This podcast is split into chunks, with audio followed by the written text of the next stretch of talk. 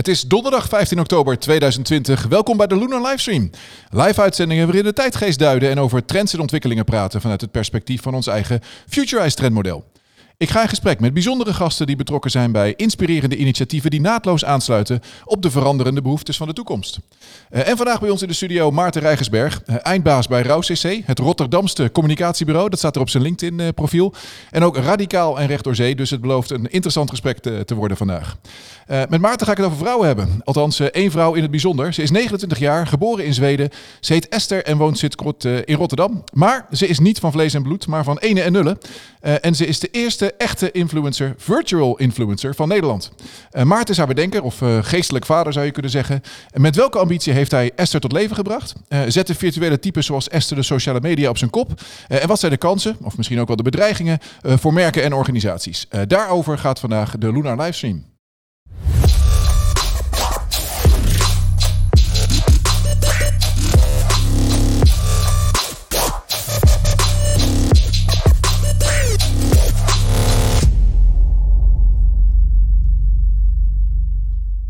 Maarten, van harte welkom. Ja, dankjewel Niels. En welkom in de Sky Lounge studio, waar we de afgelopen seconden nog even snel moesten wisselen aan wat techniek en draadjes om al het geluid uit de microfoons te krijgen. Maar het is toch nog gelukt op tijd. Ja, en voor mij een hele verrassing dat die Sky Lounge eigenlijk een kelder bleek te zijn. Ja, wij houden er over het algemeen wel van om dingen eens op een andere manier te benaderen. Ja. Dus je moest met de trap naar beneden in plaats van met de lift omhoog, zeg maar. Maarten, ik vind het ontzettend leuk dat je vandaag hier bent gekomen om een klein beetje over jezelf, maar vooral ook over Esther te praten. Ik hoop niet dat dat voor jou als een soort van tweede keus voelt. En ik kan me voorstellen dat het best lastig is om soms tegen die populariteit van Esther met 45.000 volgers op Instagram te moeten opboksen. Maar ik weet niet of je dat ook zo ziet. Nee joh, als het echt te gortig wordt, dan is met één druk op de knop is Esther weer van deze wereld verdwenen natuurlijk. Ja, dus. Ja precies. Ja. Ja, ik vind het ook heel leuk om... ik vind het heel stoer van jou dat je de eerste echte influencer, virtual influencer van Nederland hebt gemaakt. Voorop wil lopen en eigenlijk op die manier ook echt wil ontdekken en gaan innoveren en iets groots gaan maken wat in Nederland nog helemaal niet gebeurt. En ik vind het ook heel leuk om dat te bekijken vanuit het perspectief van het trendmodel van ons. Met name ook van ja, welke behoeftes zitten er nou eigenlijk achter die ontwikkeling van virtuele mensen, zeg maar. Voor iedereen die Esther nog niet kent, misschien wil jij ons als eerst eens even uitleggen. Wie is Esther Olofsson nou precies? Ja, Esther Olofsson is door Rauw gecreëerd. Zo tegen het einde van 2019 zijn we met haar gestart. En ja, eigenlijk doordat een klant van ons bij ons aanklopte van wij gaan een hotel openen in hartje Rotterdam.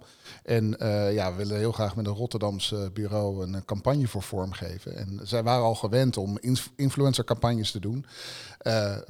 Wij met Rauw overigens niet. We hadden echt vrijwel geen ervaring met influencers, laat staan met virtual influencers.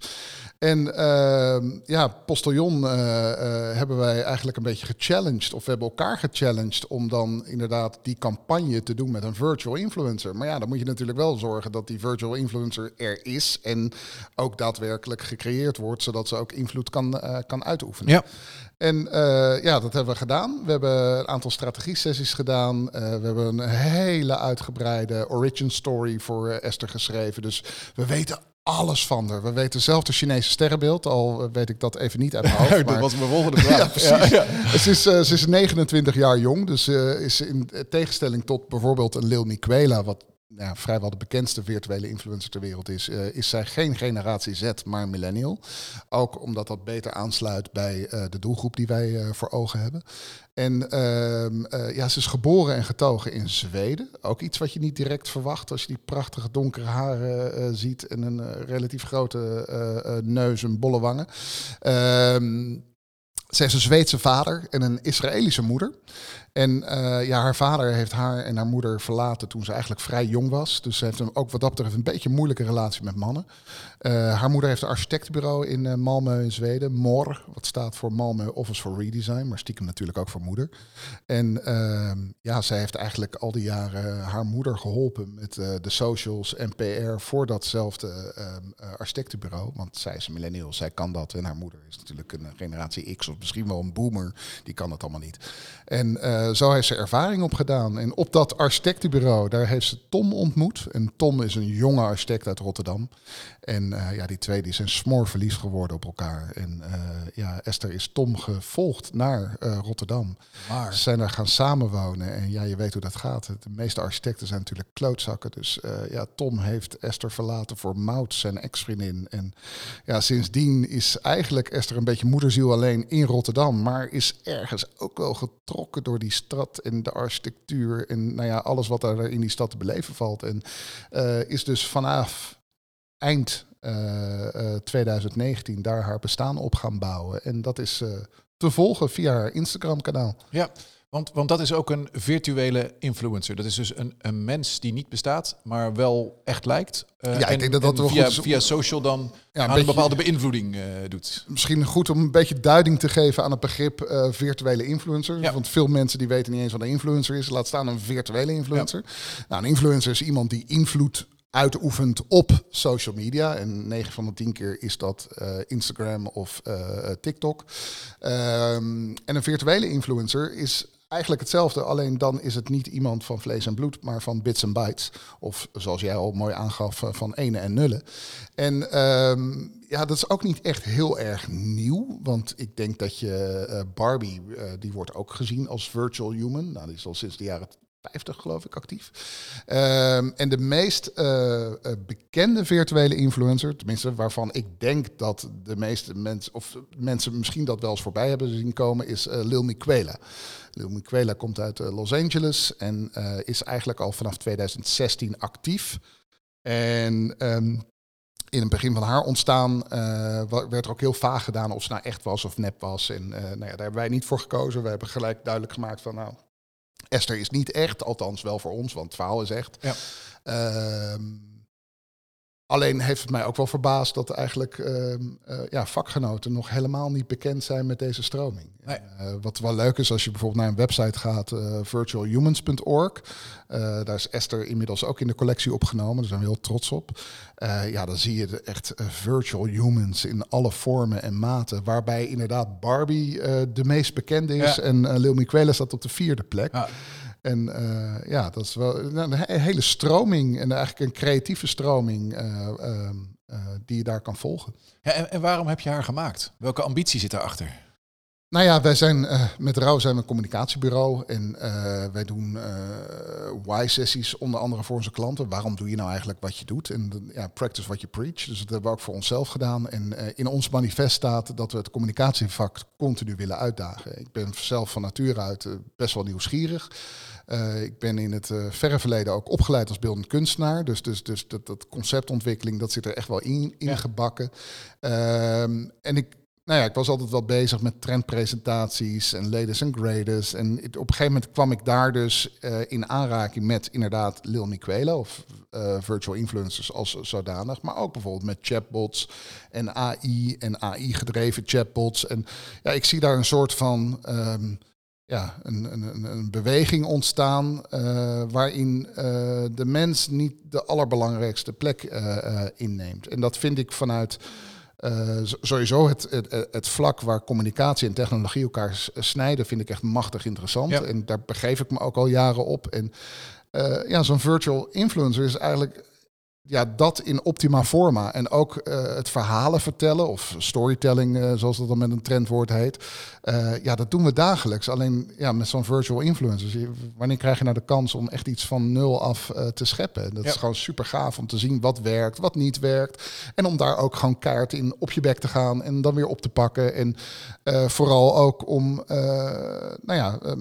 mijn collega's te blijven inspireren. Want dat is waar ik inmiddels bedoel. Rauw bestaat nu 10 jaar. En er zijn gelukkig het grootste gedeelte van de mensen die blijft er wat langer dan een jaartje. Sterker nog, ik heb 3 collega's die er al, volgens mij al bijna 8 jaar bij mij werken. Gaan horloge. Ja, dat zou je bijna denken. Ja, dus daar ben ik wel heel groos op. Maar die mensen die hou je alleen bij je, echt niet alleen met salaris of vakantiedagen. Nee, die moet je blijven inspireren. Zeker, vernieuwen en zeker die nieuwe generatie.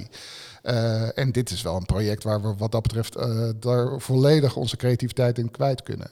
Kost ook heel veel tijd en geld, want er zitten inmiddels meer dan 1200 onbetaalde uren in Esther. Ga je daar ook geld mee verdienen? Of hoe wil je daar geld mee verdienen? Dat is misschien de vraag. Ik weet eigenlijk niet of wij met Esther geld gaan verdienen. Hoeft wat mij betreft ook niet. Ook als je ziet wat Esther nu aan exposure heeft opgeleverd. Dat is de uren die erin zitten al meer dan waard geweest. Aan de andere kant kan je je afvragen wat zo'n klein bureautje als Rauw met zoveel exposure moet. Maar we hebben interviews gehad in Mexico. We staan op een Amerikaanse website. Kortom, dit is echt, als je onderaan haar persbericht kijkt, echt heel veel exposure.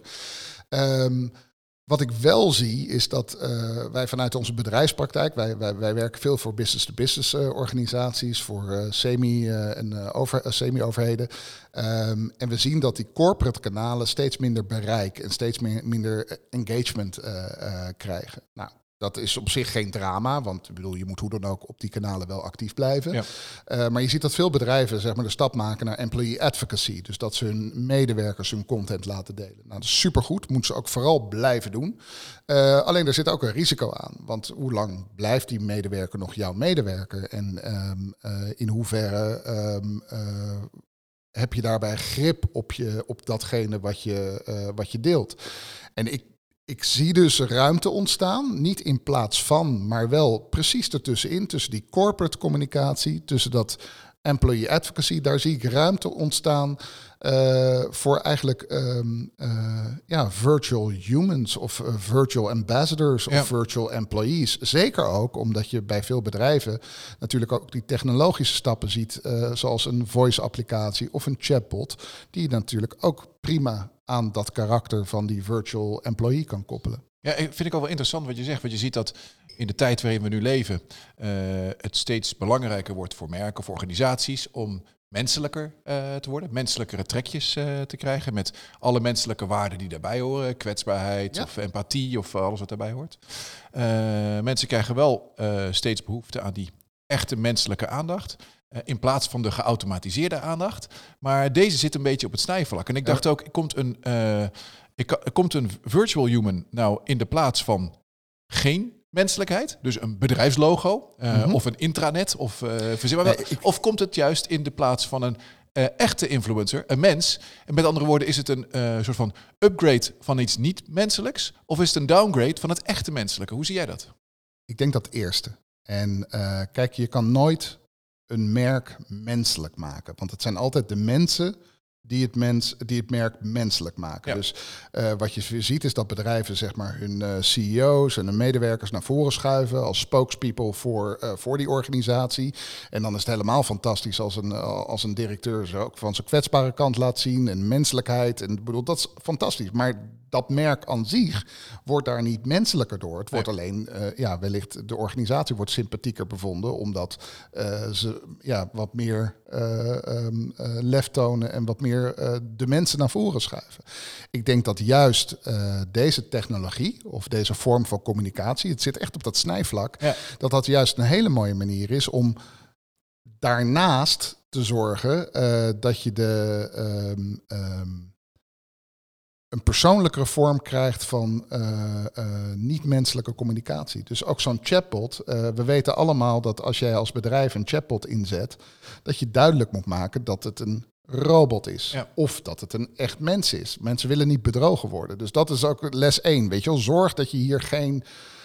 Lil Miquela kwam ermee weg. Die heeft er heel veel reuring door gecreëerd. Maar die was ook een van de eerste. Dus tijd ook.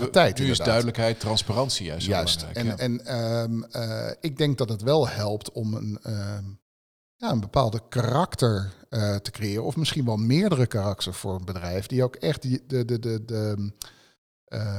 tone of voice van jouw organisatie letterlijk kan zijn. Dus als jij een voice-applicatie hebt, dat ook de stem is van die virtual employee die je hebt. En die animaties die jij op je website laat zien, dat er ook die virtuele medewerker dan daar een rol in speelt. En het voordeel van Esther is natuurlijk dat ze 600 telefoontjes tegelijkertijd zou kunnen opnemen en tegelijkertijd ook nog de e-mails kan beantwoorden straks. Ja. En ik kan me ook voorstellen, als het daar over dat menselijke gaat, of dat menselijker gedragen voor merken of organisaties gaat, dat je ten opzichte van iets wat er niet menselijk uitziet, dus weer een logo bijvoorbeeld, dat een human of een virtueel mens, dat iemand is, omdat het menselijke trekken heeft, of heel erg op een mens lijkt, waartoe je je kan verhouden. Ja. Ten opzichte van een bedrijfskleur of een huisstijl of een logo kun je niet verhouden. Maar misschien dat virtual human, hoe is dat in de omgang? Hoe verhouden mensen zich ten opzichte van virtual humans? Dat is eigenlijk mijn vraag. Twee dingen. Het eerste bruggetje, voordat ik het vergeet, wat ik wil maken is... Denk eens terug aan Apple die de eerste iPhone introduceerde. Dat zat, ik ben even de naam vergeten van de designlijn die zij volgde, maar daar zat een klaplokje in, of een notitieapplicatie. En dat waren inderdaad geeltjes met blauwe lijntjes. Ja. Er zat een agenda in, zit nog steeds in, die er ook echt uitziet als een ouderwetse scheurkalender. Omdat mensen dat nodig hebben als herkenbaarheid om die vorm naar technologie te maken. Dat notitieblok en die agenda waren by far niet UX-wise de meest... geoptimaliseerde vormen van die applicaties. Maar we hadden die stap nodig om die conversatie aan te gaan met zo'n device als een iPhone. Ja. En nu zie je langzaam, ze zijn van die, volgens mij is het tactiel, zijn we overgegaan naar veel plattere interfaces, omdat we daar nu ook klaar voor zijn. Ja. Ik denk dat je dat wat dat betreft met virtual humans ook wel kan zien.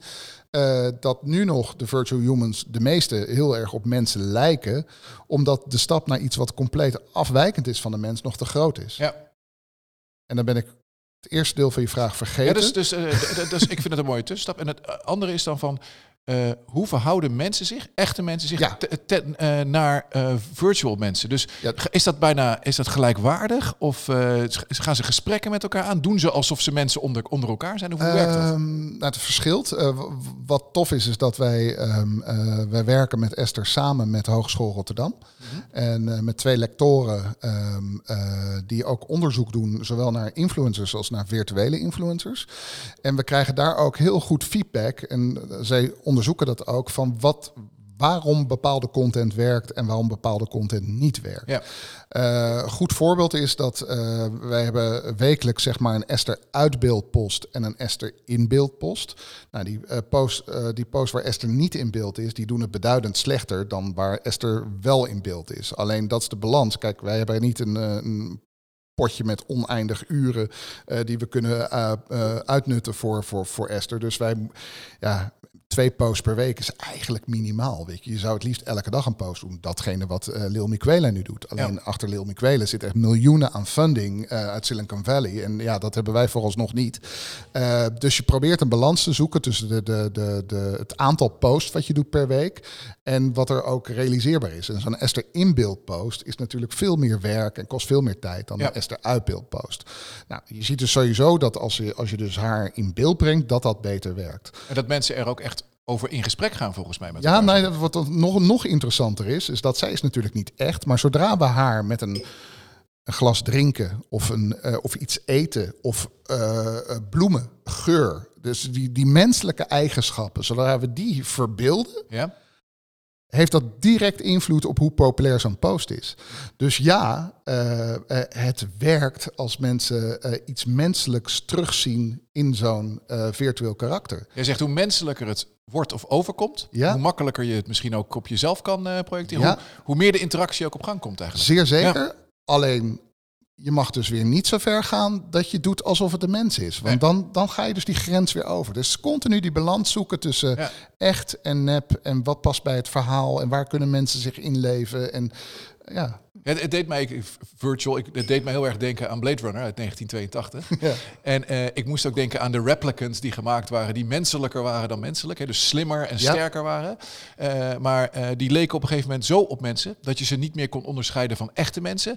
Maar daar hadden ze dan een test voor. En daarmee konden ze kijken of de replicant emoties vertoonde of niet. Want als dat het geval was, dan was het blijkbaar geen mens. Dat was het verschil. Ja. En wat is dan het verschil tussen het grote verschil, los van dat ze met de computer gemaakt is. Maar wat is het verschil bijvoorbeeld in gedrag of in emotie? Of waar zit toch het verschil tussen een virtueel en een echt persoon dan? Nou, dat is nu nog vrij... Kijk, Esther is nog heel jong, hè? Ze is 29. Ja. Maar stiekem is ze nog is pas net een half jaar oud. Dus ja, precies, wij zijn ook echt aldoende aan het leren. En we hebben ook bepaalde keuzes gemaakt die we misschien nu in deze fase niet zouden maken. Dus het is voor ons echt een leertraject. Dus ik kan daar nog niet hele harde uitspraken over doen, behalve dat we elke dag weer leren. Ik geef zelf veel trendpresentaties en ik laat dan altijd video's zien uit 3 films.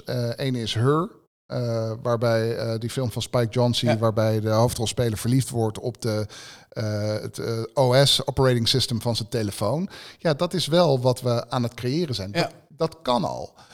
De tweede is Ex Machina. Die dan inderdaad over die test gaat. Hè? Ja. Wanneer merk je nou of iets... volgens mij is dat Turing-test. Wanneer je weet of iets echt of menselijk of juist een robot is. En als laatste... hoe heet die nou? Die serie op HBO in het Wilde Westen. Wat helemaal bevolkt is door robots, naar later blijkt. Maar waar dan helemaal de scheiding tussen robot en mens volledig... Ik kom zo vast op de naam. Maar dat zijn allemaal... en ook bijvoorbeeld Black Mirror. Een Netflix-serie. Die dit soort thema's continu aanraakt. Maar waarbij je ook ziet dat heel veel dingen die je ziet in Black Mirror... en die kunnen al. Ja. Het is niet verre toekomst. Nee, we hebben nu al een OS waar we tegen praten en wat terugpraten. En het gaat niet altijd even goed, maar... Die scheidlijn wordt ook steeds vager of vreemder. Dat digitale, virtuele en het echte loopt in elkaar over. Ik lees dan ook, als ik bij jou informatie op de website bekijk over Esther... dat ze gemaakt is met deepfake technologie. Ja. En dat staat wat mij betreft gevoelsmatig in ieder geval alleen al haaks op transparant zijn. Zoals je net zei, dat zo ontzettend belangrijk is. En als je over deepfake praat en je googelt daarop... dan zie je ook meteen dat social platforms als Facebook... het proberen bijvoorbeeld zoveel mogelijk van de social media af te halen. Alleen al omdat het misschien anders een hele negatieve invloed op de Amerikaanse presidentsverkiezingen zou kunnen hebben. Ik noem maar wat. Als het over verkeerd influencen gaat. Dat...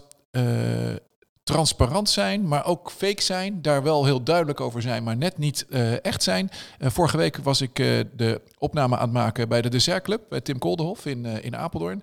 En ik was met hem al in de uitzending aan het praten over dat ik jou zou spreken. En hij had daar ook een vraag over. Ja, ik had er al even naar gekeken. Ik had er ook best wel veel vragen over. Maar ik was wel vooral benieuwd, hoe zorg je ervoor dat het waarachtig blijft? Ook voor de mensen die...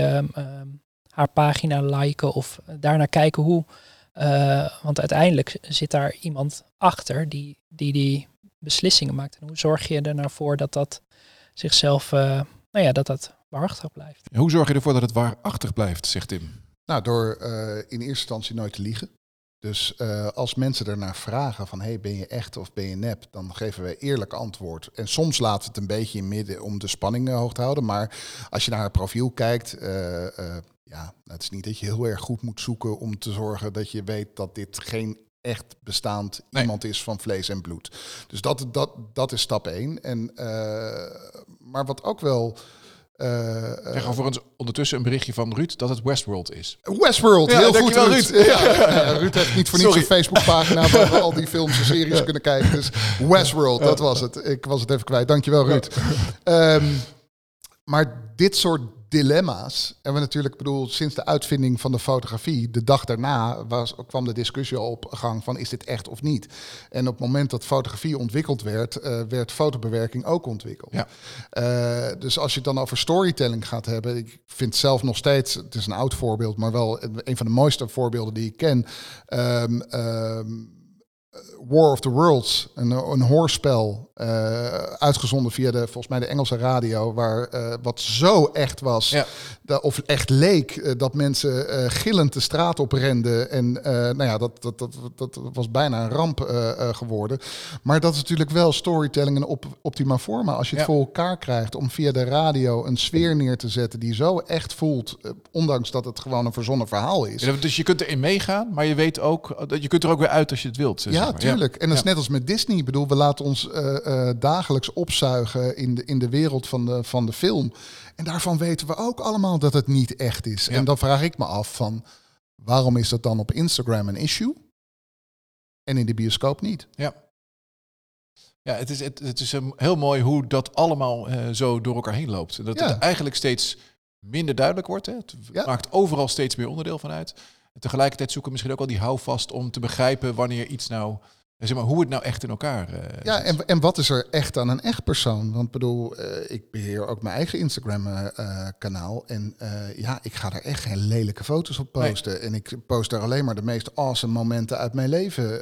Bedoel, ik doe ook wel eens een keertje als ik niet zo vrolijk ben. Maar daarin ben ik echt een uitzondering. Ja. Dus we zijn allemaal bezig om iets, een verhaal te schetsen. Beeldvorming te creëren. Ja. Ja, eens even naar verantwoordelijkheid. Hè? Want we leven in een tijd waarin de maatschappij steeds meer verantwoordelijkheid gaat eisen van instituten, van merken, van bedrijven. Dat je eigenlijk maatschappelijk geëngageerd bent. Heel hip woord van purpose bijvoorbeeld. Mm-hmm. Maar met een purpose hebben kom je ook niet meer weg. Het gaat er echt om van wat je daadwerkelijk doet en wat je daadwerkelijk bijdraagt of van betekenis bent, in plaats van dat je heel mooi kunt zeggen dat je een slogan hebt ontwikkeld met het team. En ik kan me voorstellen dat als het om beïnvloeding of virtueel beïnvloeden gaat, dat types als Esther, mensen als Esther, daar een verantwoordelijkheid in kunnen pakken voor een rol, misschien ook wel moeten pakken. Hoe zie jij dat? Nou, vind ik van wel. En Esther heeft een heel verfijnd karakter. Dat betekent dat zij een extreme carnivore is, want ze houdt echt wel van vlees. Maar ja, ze heeft ook dagen dat ze veganistisch eet. En als zij kan kiezen tussen fair fashion en en masse geproduceerde mode, dan zal ze altijd voor fair fashion kiezen. Alleen ze is ook niet roomser dan de paus. Dus ze maakt daar ook hele menselijke keuzes en doet haar best om zo oprecht en integer mogelijk over te komen. Alleen ze maakt ook wel zijn misstap. Ja. Dat is wat dat betreft gewoon niks menselijks is haar vreemd. Kwetsbaarheid hoort er ook bij menselijkheid. Ja, dus dat hebben we ook echt. En ook de dingen waar ze mee worstelt. Dat is natuurlijk fantastisch om daarover na te denken. Dat is heel erg meta. Ja. Maar zij sluit zeker wel aan bij bepaalde trends en stromingen die je ziet.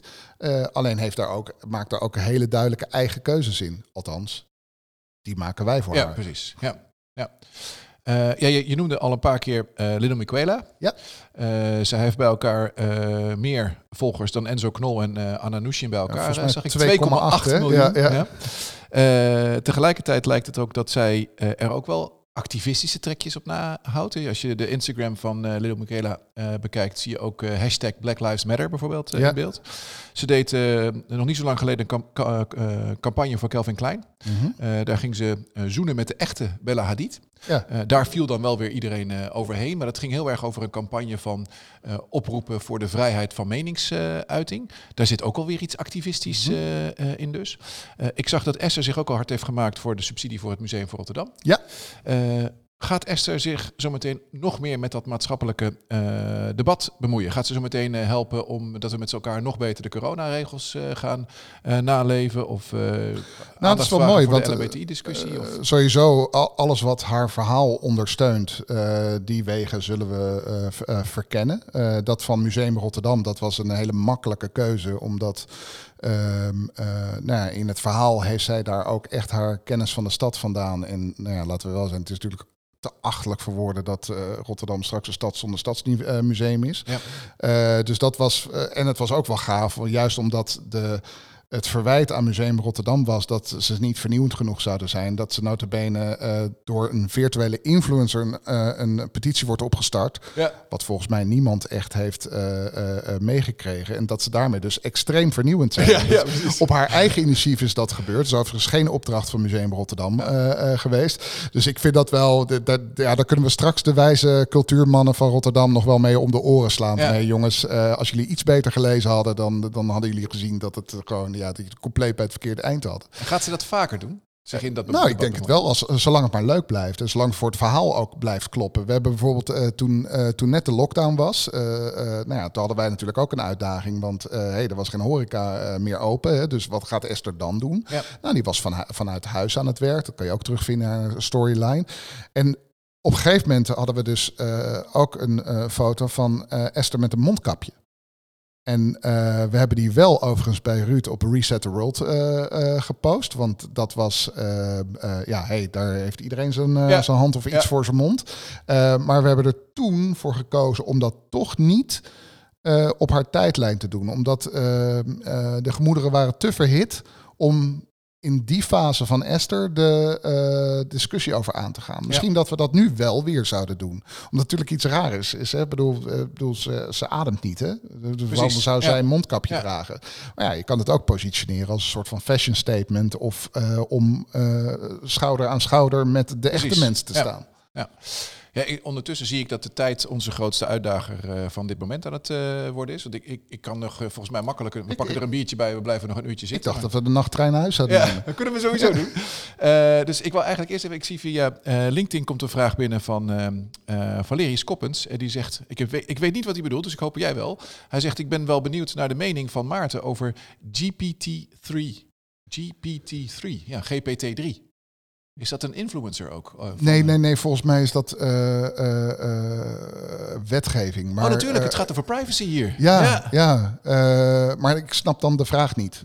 Want ik heb vast daar een mening over. Maar die gaan we aan Valerius vragen als hij dit hoort. Iets meer duiding naar de mensen toe. Dus als je dat nog kunt geven, dan... Heel goed. Ik zei al een beetje aan het einde van het programma aan het komen. Maar voordat we gaan afsluiten... ik zou sowieso wel van jou willen weten, wat wordt nou de toekomst van virtual influencers? Wat is de volgende stap die er gemaakt wordt zometeen? Nou, voor ons is natuurlijk de eerstvolgende stap om Esther bewegend beeld te geven. Want tot nu toe zijn het allemaal stilstaande beelden. We zijn al bezig met de ontwikkeling van haar stem. Wat natuurlijk een Engelstalige stem is met een Zweeds accent. Ja, dus echt, we hebben het onszelf niet makkelijk gemaakt.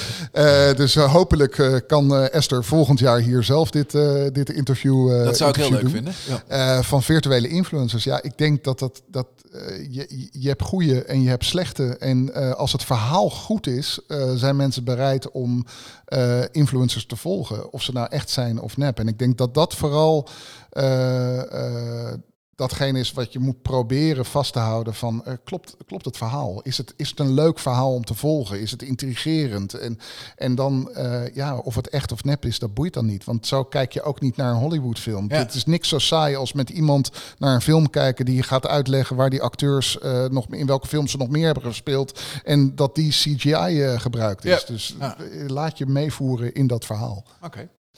Ondertussen, Valerius luistert live mee, want die heeft de uitleg even met een linkje ook naar Wikipedia meegestuurd. En hij zegt, het is generative, moet ik even goed leggen, pre-getrainde Transformer 3 is een autoregressief taalmodel dat deep learning gebruikt om mensachtige tekst te produceren. Ja. Dat is wat hij bedoelt. Ja, en hij vraagt jou eigenlijk hoe jij daar naar kijkt. Dus nou ja, dat is natuurlijk de technologie die je in wil zetten om straks de stem van Esther te kunnen genereren. Net zo goed als dat wij deepfake technieken gaan toepassen op het moment dat we met bewegend beeld van Esther aan de slag gaan. Dus helemaal voor. Maar dat is denk ik wel ook een duidelijke scheiding. Alle technologie die we inzetten, kan je inzetten voor good en voor bad. Ja. En dat is al sinds jaar en dag zo. En dus ook geldt dat voor dit soort zaken. Ja, wij kiezen ervoor om het, voor zover wij het weten, ten goede in te zetten. Maar je kan er net zo makkelijk misbruik van maken. Ja, de tijd gaat het leren.